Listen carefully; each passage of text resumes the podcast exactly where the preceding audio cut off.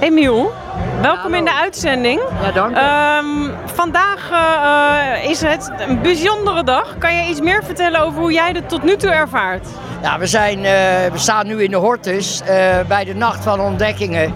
En dat is gewoon zo'n enorm mooi evenement. Het is hoe heet, cultuur, kennis, alles bij elkaar. En nou, je ziet het zelf om je heen. Het is enorm druk en gezellig. Zou je kunnen zeggen het visitekaartje van Leiden en omstreken? Nou, het visitekaartje is eigenlijk degene die mij nu interviewt. Oh, wat flauw, hè?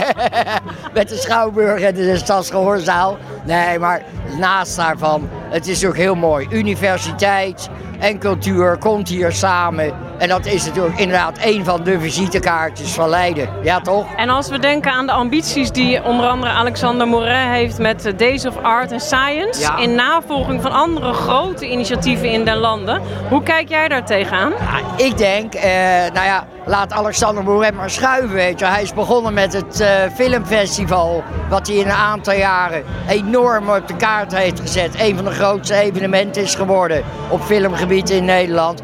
Ik denk dat hij hiermee binnen een paar jaar dat dit echt een van de meest aansprekende evenementen van Nederland gaat worden. Ik geloof daarin. En we kunnen ook wel spreken van het beste opwarmertje voor 3 oktober, toch? Ook dat. Het is een heerlijk opwarmertje. We zijn lekker aan het lopen, we hebben muziek.